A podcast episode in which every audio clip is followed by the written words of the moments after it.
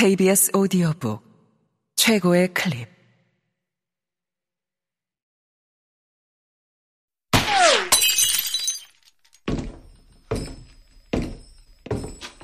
KBS 오디오북.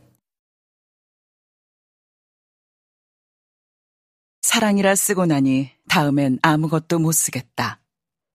최여정 지음 이미형 읽음 누가 나를 가장 사랑한다고 말하겠는가? 윌리엄 셰익스피어, 리어 왕. 내 딸들아, 영토의 소유와 통치와 국사들을 벗으려고 하는데 너희 중 누가 나를 가장 사랑한다고 말하겠는가? 리어 왕. 이혼을 한 뒤 아버지와 함께 살기로 했다. 집을 떠난 사람을 기다리며 긴 별거의 시간을 견딘 후였다. 다시 혼자가 된다는 것이 두려웠다. 그래도 아버지와 함께 사는 게 가능할까? 서른 살에 독립을 했으니 10년도 넘게 떨어져 지냈는데 너무 섣부른 결정은 아닐까? 매일 밤 수십 가지의 가상 시나리오를 썼다가 지우기를 반복했다. 샤워하고 맨몸으로 나와 냉장고에서 시원하게 물 한 잔 마시는 일도 못할 것 같고, 혼자 와인 한 병 마시는 밤이면 음악 틀어놓고 춤추던 짓도 안녕이다. 가장 아쉬운 일은 이 두 가지 정도. 그럼 좋은 일을 생각해 볼까? 혼자는 무서워서 못 보던 그것이 알고 싶다도 마음껏 볼 수 있을 것 같다. 무엇보다 내 인생에 지금이 아니면 아버지와 한 집에 사는 기회는 다시는 없을 것 같다. 이 이유가 가장 컸다. 그래, 2년 정도가 어떨까? 함께 산 지 한 달 정도, 모든 것이 보기 좋게 내 예측을 비켜갔다. 매일 아침 문안 인사를 드리고 집 앞 공원에 산책도 같이 나가고 퇴근길에 아버지 좋아하시는 사과 한 봉지 사와서 깎아드리며 매일 밤 모여 앉아 도란도란 하는 일은 TV 드라마에나 나올 장면이었다. 이사를 하고 정확히 5일 만에 큰 소리가 오갔다.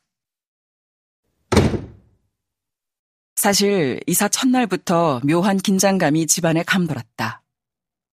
뒤늦게 서로 깨달은 건 아버지는 더 이상 예전처럼 마흔이 넘은 딸을 통제할 수가 없고 나는 이미 아버지 곁을 떠나 구축한 내식의 생활을 쉽게 바꾸지 못한다는 것이었다.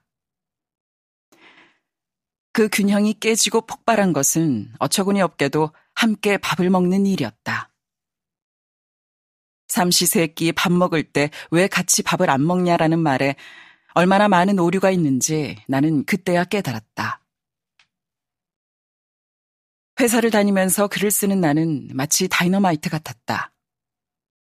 혼자라면 방문을 걸고 들어가서 그깟 밥 따위 하루 종일 굶고 그런 줄 안 떠오르는 나를 자책하며 땅바닥을 기어다니든 또 글 좀 써지는 날이면 족발 대짜를 시켜서 소주 한 병에 맥주까지 말아먹고 잠꼬대하며 자든 모두 내가 허용하는 일이었다. 노년의 아버지에게는 하루 세 끼 건강한 식사를 뭘로 먹으면 좋을까 생각하는 것부터 시작해서 음식을 요리하고 밥상을 차리고 치우고 또다시 다음 식사를 생각하는 일이 하루의 전부라는 걸 나는 함께 살면서 알게 되었다. 그 중요한 의식과도 같은 식사 자리에 내가 나타나지 않는 것이 못내 불편하셨던 것이다.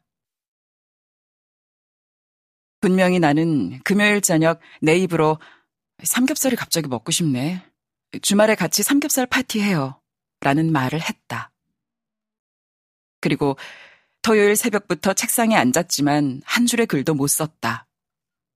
입맛이 돌 리가 없다. 하지만 아버지는 지나가는 말도 당연히 허투루 듣지 않으시고 삼겹살을 네댓근이나 사다 놓으셨다. 모처럼 단란하게 그래, 우리 함께 살아보니 넌 어떠니? 앞으로는 어떻게 지내볼까? 라는 이야기를 꺼내시려고 준비도 하셨을 것이다.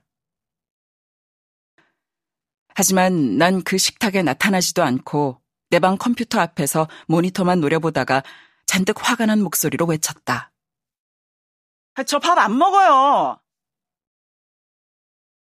타들어가는 삼겹살을 앞에 두고 이렇게 한 집에 같이 살면서 식사도 같이 안 하는데 어찌 식구라고 부를 수 있냐는 어원적 의미부터 시작해서 내가 설거지를 하고 나면 싱크대에 물을 잔뜩 튀게 해놓고 한 번도 닦지 않은 이야기까지 나오길래 나는 선을 넘는 말을 해버렸다.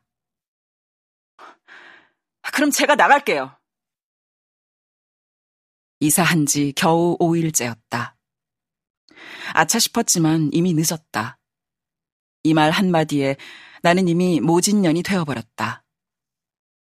어찌 그런 말을 입에 담을 수가 있냐라는 말을 30분도 넘게 듣고 나서야 겨우 풀려났다.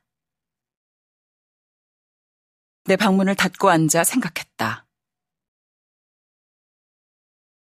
2년이 길고도 길겠구나. 부모와 자녀는 최소한의 양육 기간이 끝나면 건강한 관계를 위해 서로에게서 독립해야 하는 거구나. 우리나라야 보통 대학 졸업이나 심지어 결혼 전까지 부모와 함께 지내는 일이 다반사이지만 저 서구권 부모들은 이른 자녀 독립을 자연스레 받아들이지 않나. 그들은 소위 쿨한 관계는 서로를 하나의 완벽한 인격체로 생각하면서 식구라는 이름에 매여 있지 않고 그 결과 더욱 탄탄한 가족 관계를 통해 완성될 수 있는 거구나. 라는 생각이 뭉게뭉게 이어졌다. 나는 더 이상 부모의 검사 하에 손을 씻고 딸기잼 바른 토스트로 간식을 먹고 숙제를 한 후에 잠을 자야 하는 어린이가 아니다.